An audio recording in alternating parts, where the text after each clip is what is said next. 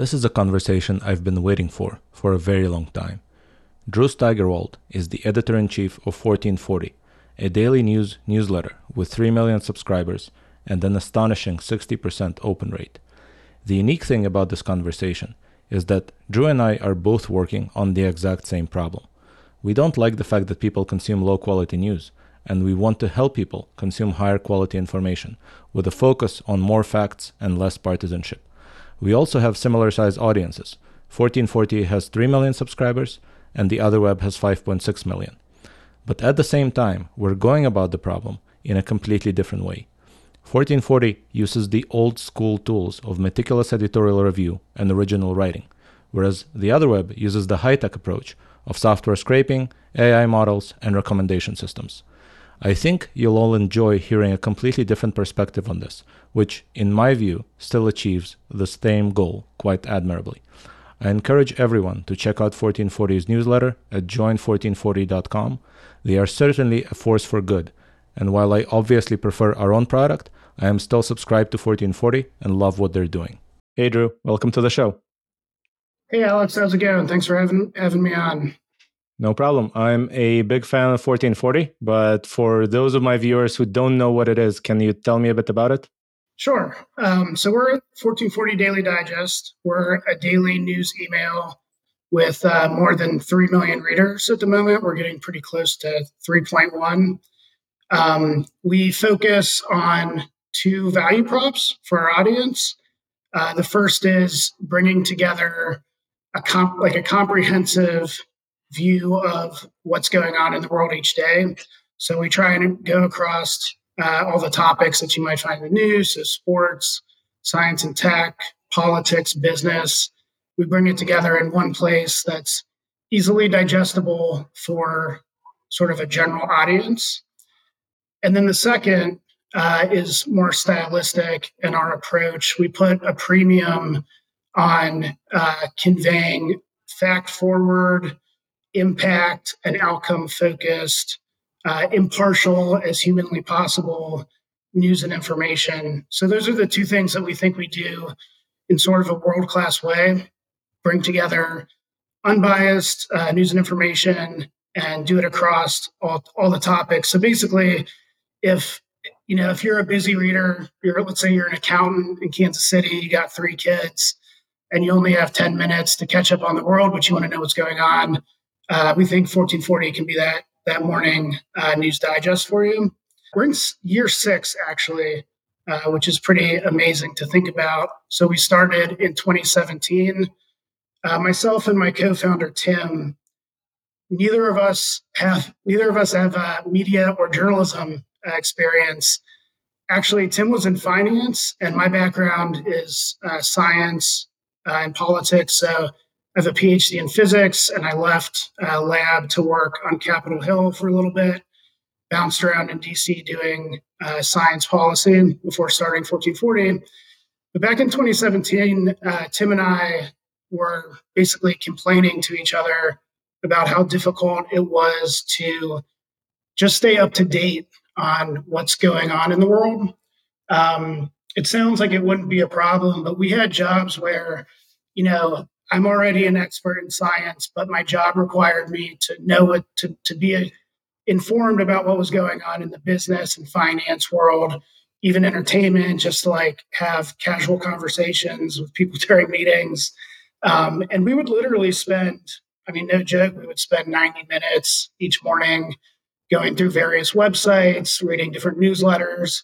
The issue is that everybody sort of does this mile deep, inch wide approach. And what we mm-hmm. were looking for was an inch deep, mile wide uh, approach. And we just we couldn't figure out why no one had uh, done this at that point. So we put pen to paper, um, created a you know created a sort of a draft uh, of the vision for the product that we felt met our needs and then we did like a good little startup. We did a MVP process, iterated it with a small group of friends and family, um, and then spent the next uh, couple years scaling it up and turning it into a, a real business. Um, so that's where we're at right now. We focus um, sorry, we're focused on building a sustainable, independently owned news media business that can del- deliver for millions of readers each morning. Sure. So it sounds like you and I are essentially trying to solve the exact same problem, maybe even for the same people, but in very different ways. We ended up with an app that scrapes 900 different sources and lets the user configure a feed from something like 30,000 items per day. You ended up with one newsletter that has a limited number of items in it. So, can you explain to me what led to this decision? Why do you think this is the best way to solve the problem that you described?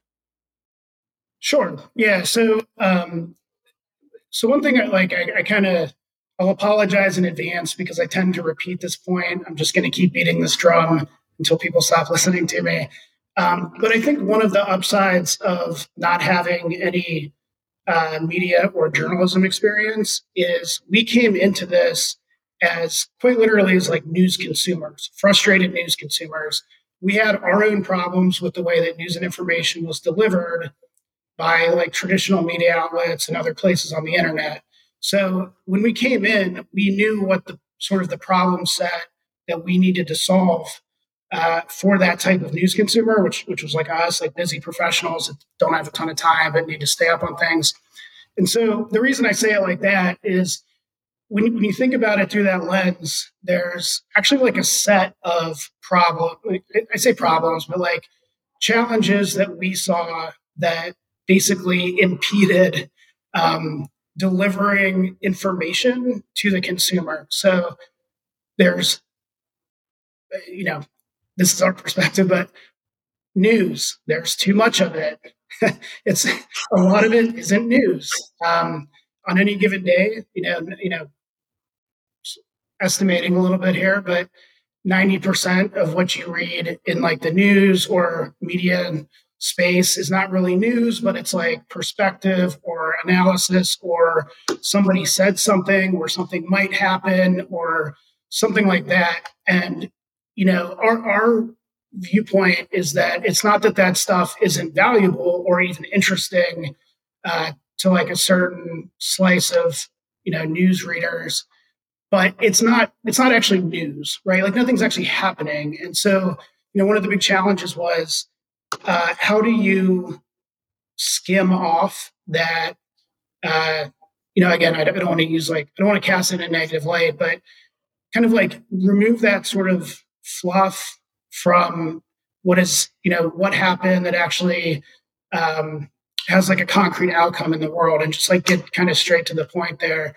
So too much information too much opinion uh, often writing is structured in a way that doesn't explain context up front for the reader you have to even within a single article you have to kind of go dig for it and put the pieces together yourself um, and then again, I just we'll probably keep returning to this point.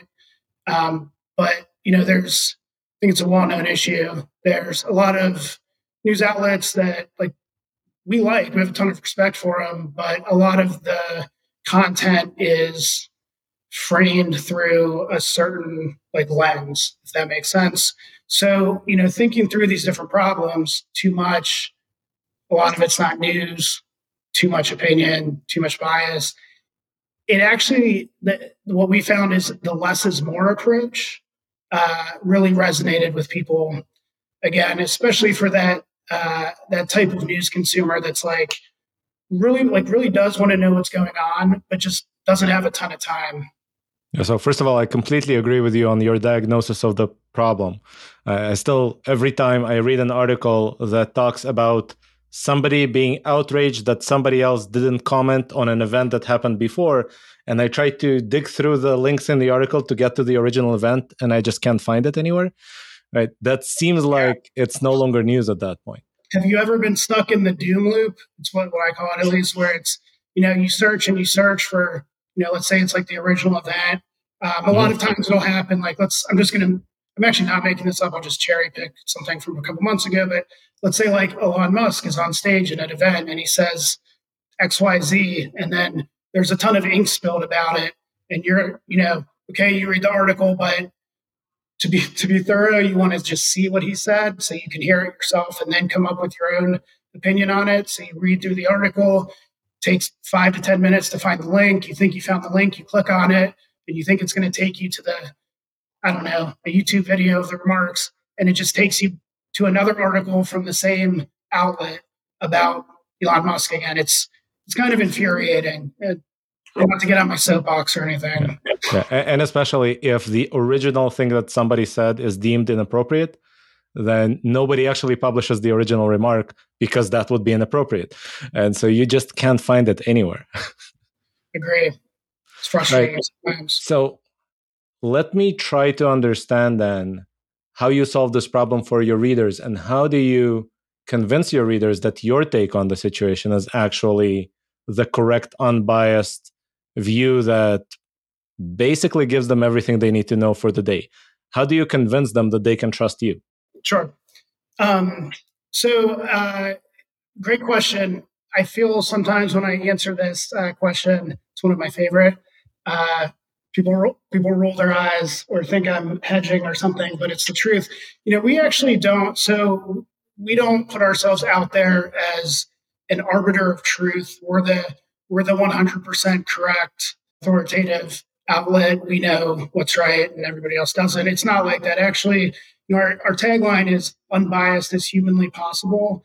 And the way that we approach things is like, again, going back to how the company was founded, quite literally, we're frustrated news consumers and we're humans just like everybody else who's trying to understand what's going on in the world. So w- our approach there is like, you know, we we don't have the absolute answer, but our job is to spend time trying to figure it out and learn about it and convey that information to the reader so that they don't have to. You know, we're lucky to be in a position where we can spend eight hours a day, 10 hours a day parsing through these different reports and, you know, analyses to like package something for other people. That said, you know, the a lot of the words I think that get like used. So I've already said a bunch: unbiased, impartial, facts. Everybody says these things, right? And the the only way that you can convince someone that you're making a good your best good faith effort to pull together that type of product is quite literally just to put it in front of them. So it's interesting. We've actually um, you know, sort of without going into the weeds of email strategy, we, we actually found that the best way, when someone has signed up for 1440, the best way to get them to stick around as a reader is to skip all of the welcome emails, all that stuff, and just put the product in front of them and let them read it and make a decision. Um, it's not for everybody. We actually think in terms of, we call it like a psychographic instead of a demographic.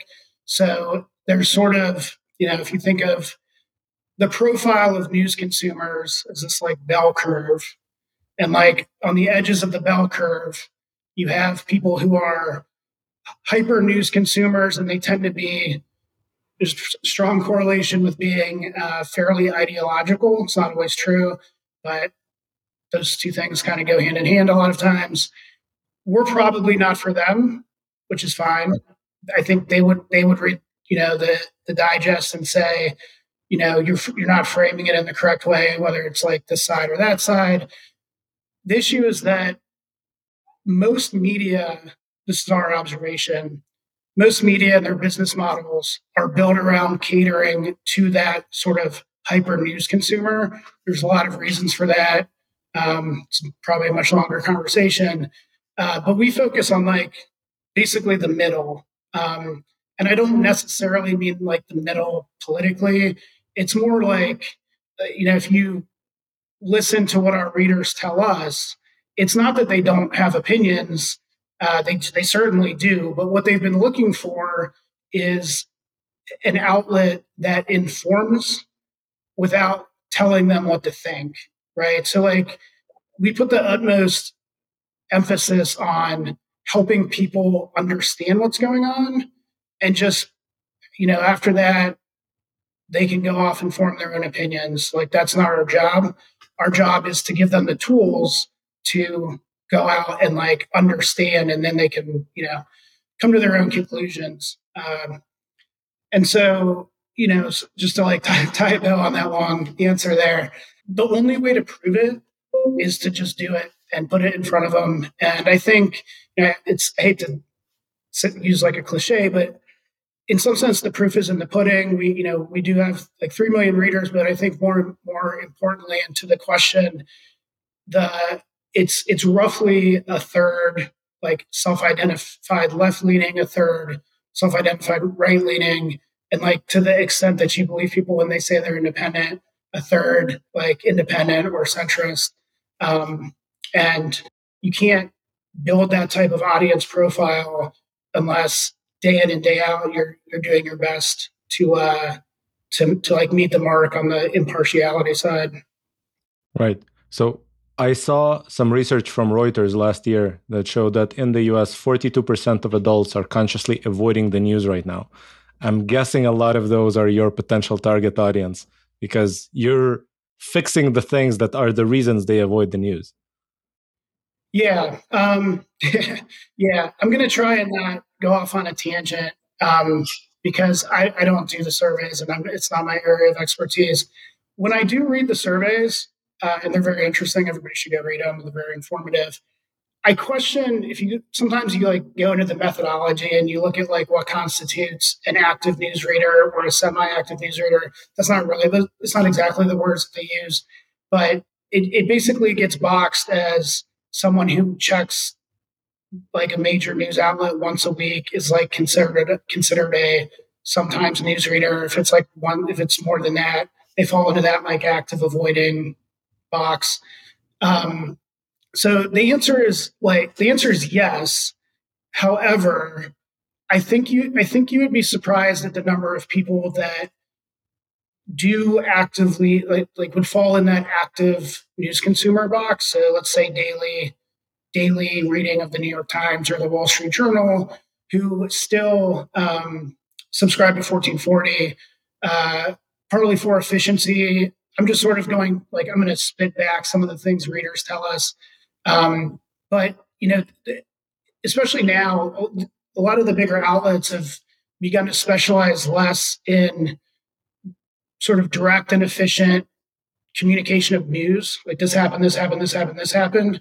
And I mean, you can just, it's not like an, it's not even an experiment. You can just open up the New York Times and look on their digital front page and you'll see like human interest piece, human interest piece, perspective piece, analysis. And so a lot of a lot of our audience does read they do read these various outlets, but then they they rely on 1440 to sort of fill in like that that extra coverage. So there's there's a lot of utility, I think, for the vast majority of news readers. Um, we think the total market is like in the tens of millions, and uh, I think primarily the folks that are turned off by it are the ones that tend to be like more ideological in nature. So I want to get back to the question of impartiality and use myself as an example here to demonstrate what I think is the risk. In that maybe on the left right axis in American politics, I could be impartial. And if you magically turned me into the editor of the New York Times tomorrow, I think I would do a much better job than their actual editor at being right there in the middle and covering both sides fairly. But I grew up in Israel. So the moment you pick a topic like Israel Palestine today, now I don't trust myself anymore. I have to outsource it to somebody who doesn't have my history just because, as much as I will try to be impartial, I am never quite sure. So our approach at the Otherweb has been let's let AI models do it and let's open up the source and then people can judge whether they're going to be impartial or not. But if you have humans do it, how do you avoid these kind of biases on the smaller, more specific issues where a person's personal history might affect them? Yeah, no, I, I couldn't agree more. I'd say it's one of the biggest challenges, right? Like you, one of the most difficult things is being self-aware about your own your own biases, especially the ones you're not aware of, right? I'm going to answer like in a roundabout way. Um, so you can uh, you can keep pushing if it doesn't if I don't um, satisfy the the question here. Um, but so you know what's interesting? I wouldn't have thought this when we started, but uh, over time, um, it sort of became this like fundamental approach to how we do things. So we even so we our branding and our positioning and our style and the product is framed as this unbiased as humanly possible. What I find interesting is we don't get out of bed in the morning saying, today I need to go, I'm going to go make the least biased uh, email news product that we can. What we focus on is like ex- explaining uh, what's going on. And I know that sounds um, obvious and maybe like tables table stakes, so to speak. Uh, but explaining and contextualizing things. So if you read a if you read a story, so I'm just going to speak for myself. Pick up the paper, I read whatever's on the front the front page. As I'm reading, I'm having questions like naturally occur to me. So just to make up an example, let's say it's about it's not about Israel Palestine, but it's about um, immigration policy in the U.S. and it's from earlier this year. Say Title 42N, so it's a poli- it's an immigration policy uh, for like border flows and um, so on and so forth. So I'm reading it, and it says you know Title 42N. So my first natural question is, well, how many people did it affect? How many people were coming across the border were subject to that uh, that authority?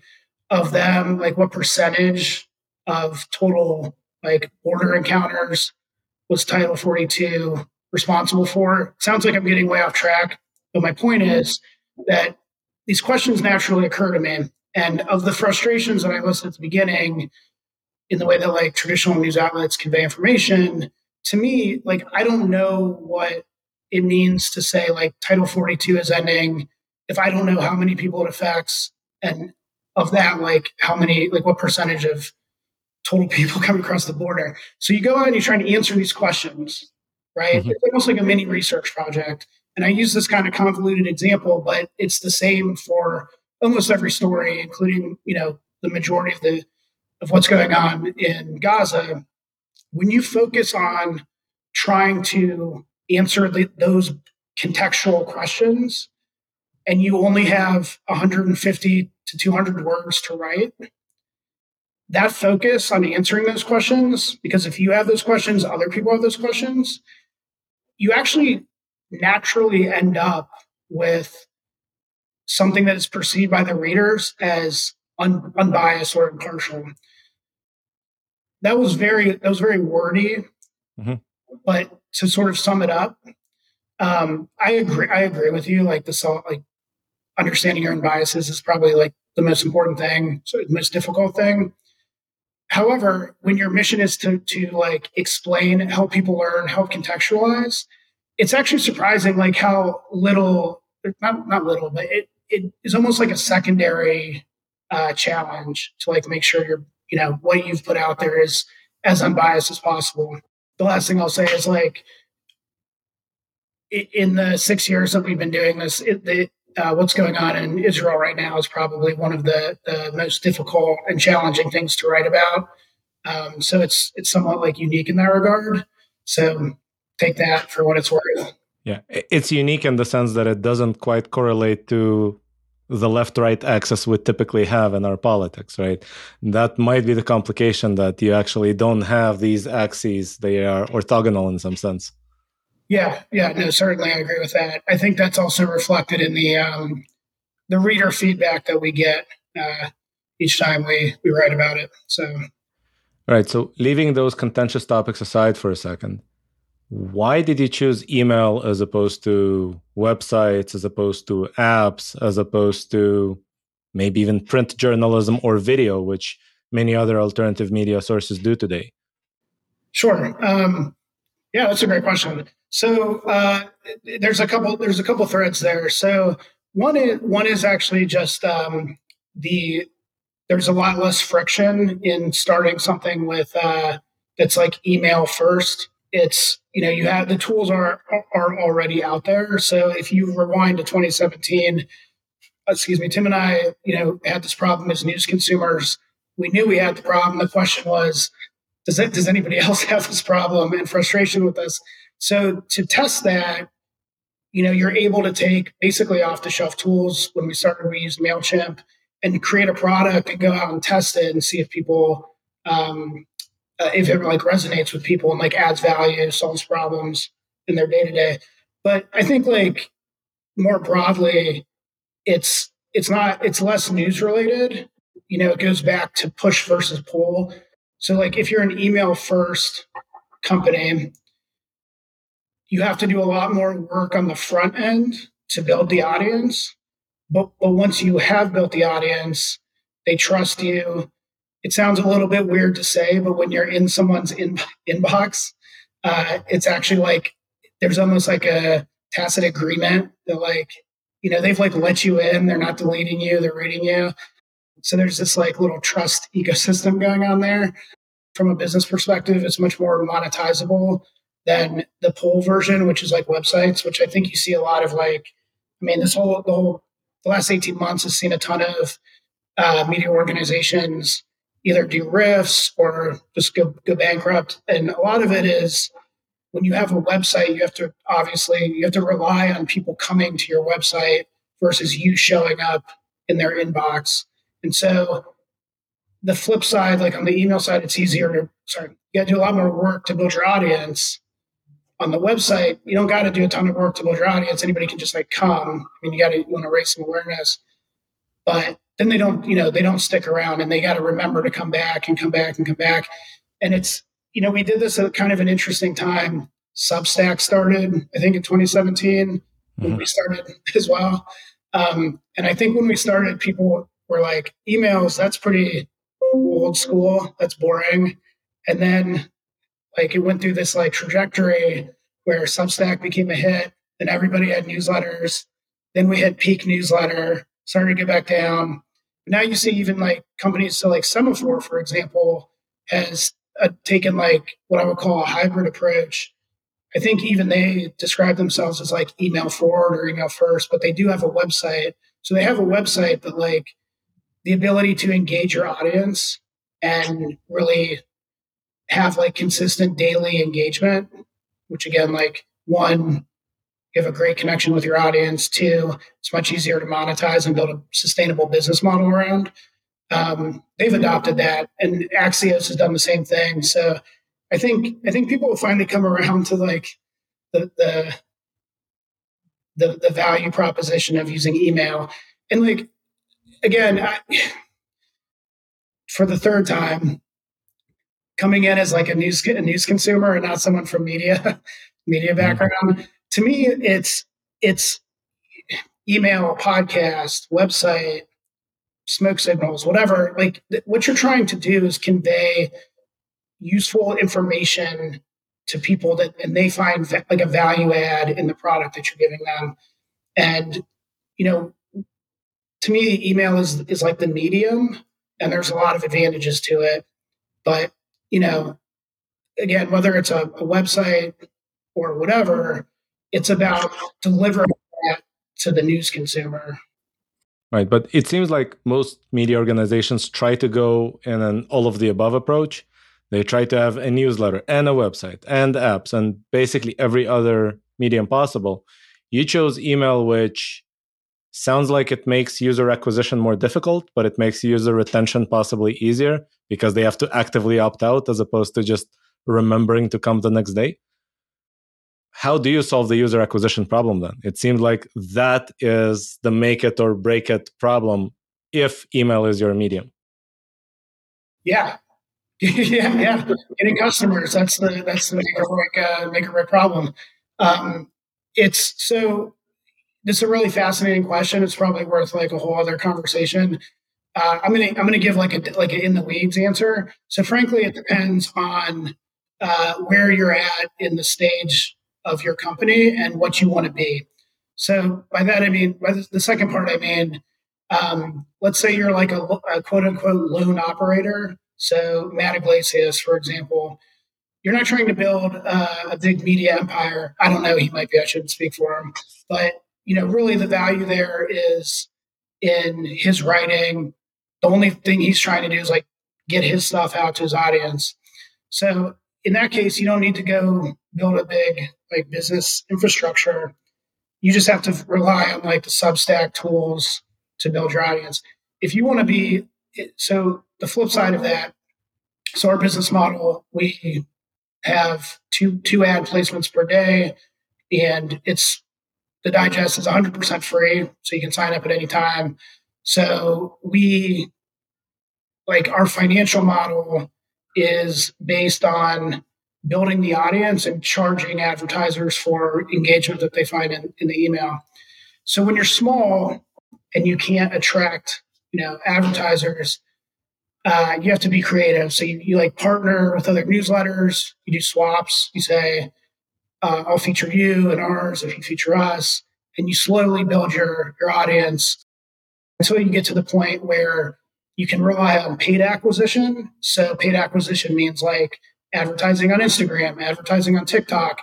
Actually, like if I only if we only had to choose one um, one way to acquire new customers would actually be through other newsletters uh, in terms of like lifetime value and retention.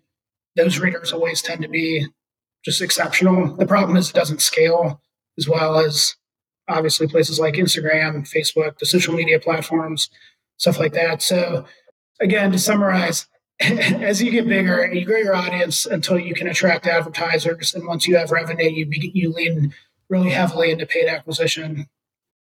Right, makes sense. Right, so you mentioned there are tens of millions of potential customers that you want to reach eventually. I think so. Yeah. What is the long term plan then? Will you reach them in the next four or five years? If so, then how is it just paid advertising that gets you there? Or is there some place where those guys congregate? And are you going to offer them anything beyond the newsletter that you have now? Do you have plans to build other products? Yeah, to answer the first question, paid acquisition is like pretty powerful. Um, we've been we've had a lot of success with it. I've heard some stories from other outlets uh, experiencing some challenges. We've we've still been doing pretty well. So I think like that it, it's combined with organic sort of word of mouth. Once you get to a certain size, you begin to reap the benefits of people, you know, mentioning to their friends that they read 1440, or the more people hear about it, eventually people just, you know, look you up and sign up. So there's there's a, a significant percentage of organic traffic that we also uh, we also get. So yeah, I you know I, I wish I could wow you with a a strategy to go out and get, um, you know, the next uh, three million and the next three million after that. But today, I think we we feel like we still have like a fairly clear roadmap uh, pursuing the same strategy on the daily digest side. Um, and I'm I'm knocking on wood pretty heavily because you never know what'll happen. Um, in some sense, you're like reliant, you're you're subject to the whims of changes on the platforms that you advertise on. So we'll see how the especially like privacy things can affect just like the cost to acquire a new a new reader. So we'll see how that develops in the next couple years. So that's kind of the boring answer to the first one. We we feel like we still have a lot of runway. The answer to the second one. So I'm gonna if if it, if you would allow me, I'm gonna just like riff and use my imagination a little bit here. So I think one of the things that you know we've we've been lucky, we've been successful. I think a lot of it's predicated on on the um, fact that we started the company to solve a problem that we knew existed. Right, just to again repeat myself, um, we had this problem. We weren't going out searching for a problem. It wasn't, oh, everybody is complaining about news. Let's go see if we're the ones who can fix it. We just knew there was a problem. And one of the things that our audience has taught us over the last six years is there's millions of people who read the news number one to stay informed of course like you want to know what's going on but number two it's it's like the the manifestation of like a deeper curiosity so you know i think there's a, a ton of people who you know they read a news article about CRISPR. So I think it was late Friday or our Saturday edition. Uh, covered the FDA approval for um, CRISPR treatment to treat sickle cell. And it's beneficial for someone, again, like the vast majority of people aren't CRISPR experts. So they read the news item, they remember it. But there's a deeper level of like fascination, curiosity, the urge to like know more. Like, what, how does CRISPR work? What is a gene? Can you really just go in and snip something out and like reconnect it? How does that all work? And if you aren't an expert in that area, you don't know where to go look. It sounds like a trivial problem, but you actually don't know where to go to just learn more. Not not as an expert, but like oh, again, you're an accountant in Kansas City with three kids and you're super busy, but you're like fascinated by CRISPR or black holes, or you've always read about how like the Federal Reserve, but no one ever ever really explained it to you. Um, one thing like I've realized is there's this huge demand for like that, that learning. And that's that's not really news. News is about what's happening today. But you know, we have this kind of like thing we say internally, which is like news is the entree to knowledge, which sounds a little corny, but I think it's pretty true. Um, and you take that, and then there's I think there's this larger problem, just to go like way big here. Uh, in the same way that the like traditional news outlets um, weren't conveying, at least in our opinion, like weren't conveying news and information efficiently to news consumers.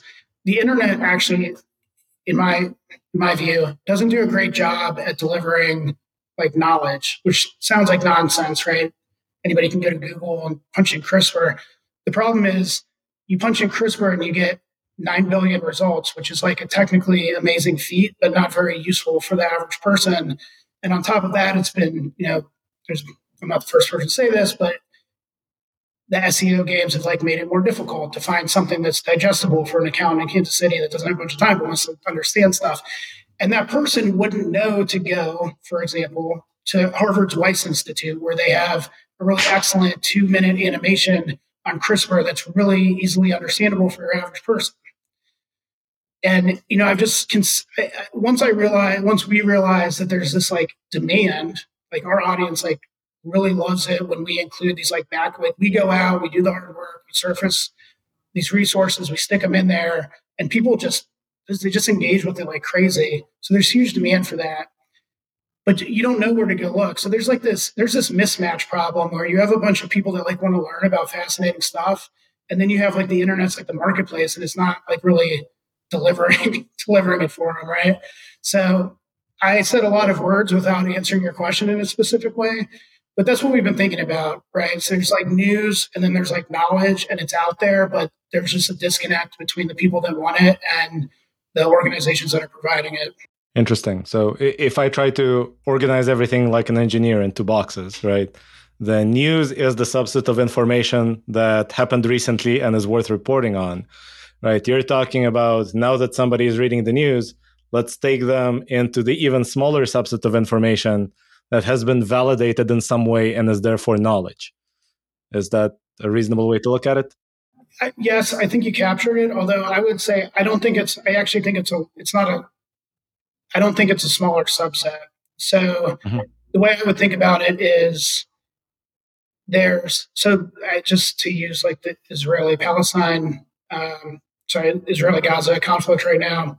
Mm-hmm there's a there's a lot of really high quality resources out there that existed before the current war that are just sort of out like out across the internet. There's maps, there's interactive looks at the history, um, and it's just like scattered.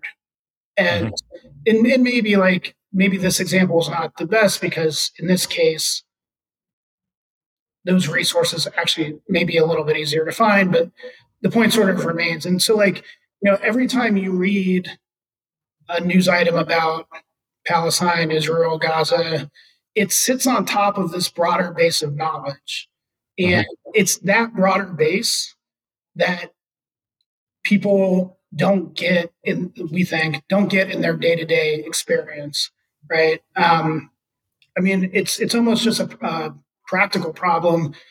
If you don't like, you don't do this as your job, you don't have 30 minutes to go poke around the internet to find the best, you know, history of the West Bank and the Gaza Strip to, to stay in that current example.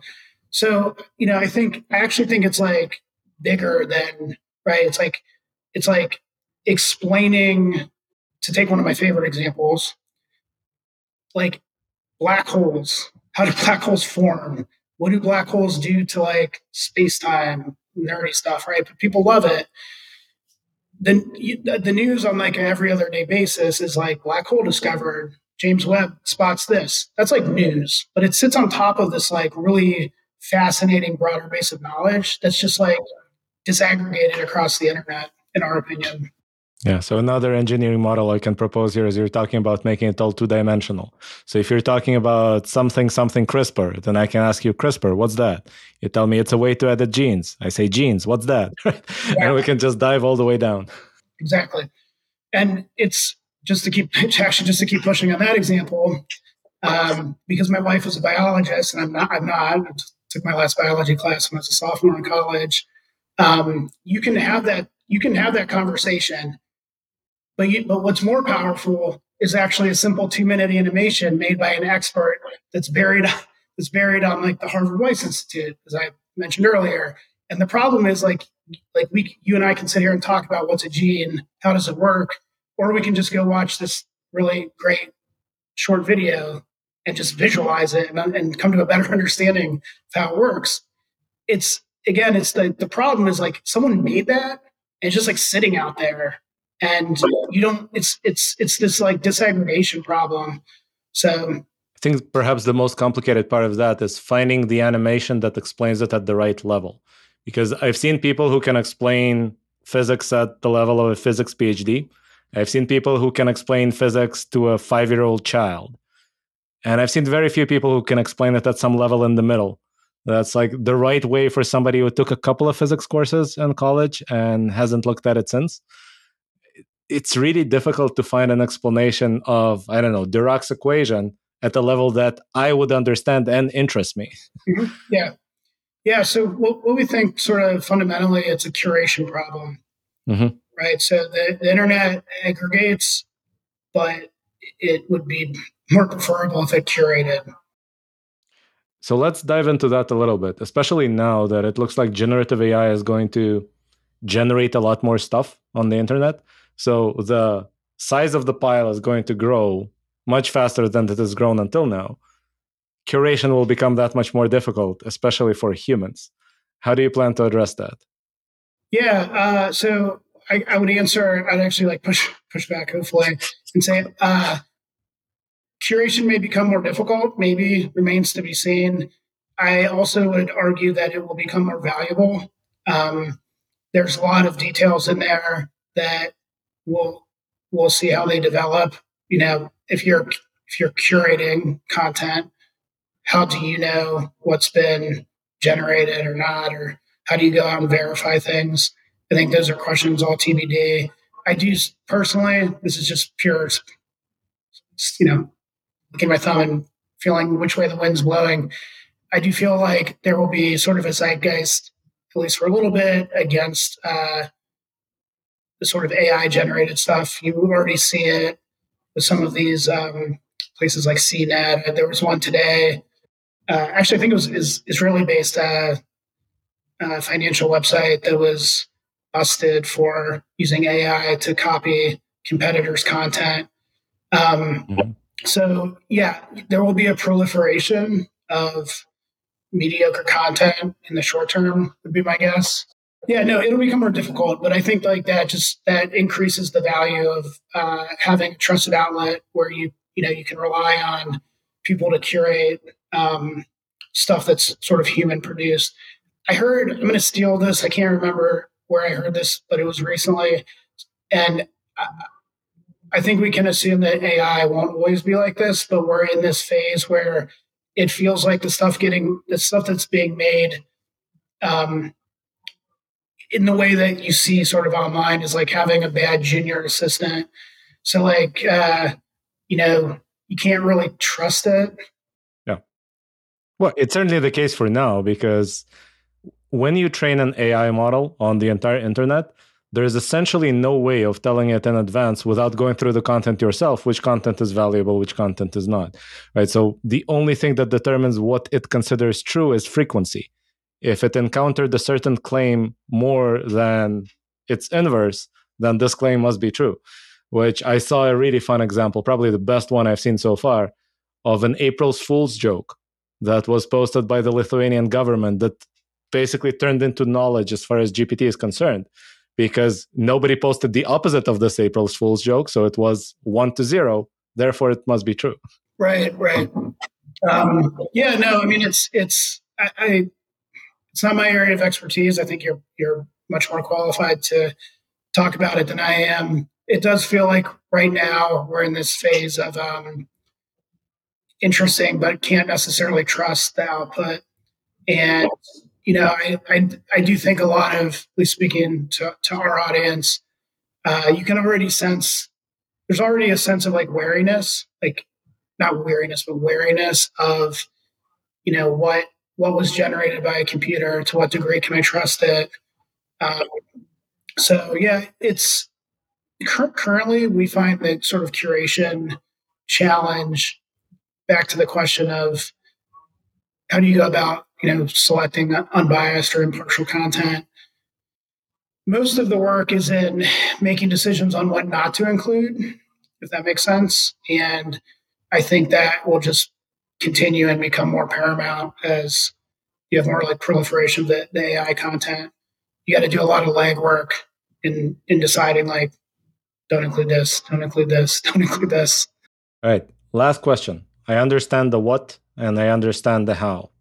But why? What is the greater meaning or the purpose of what you're trying to achieve? Wonderful question.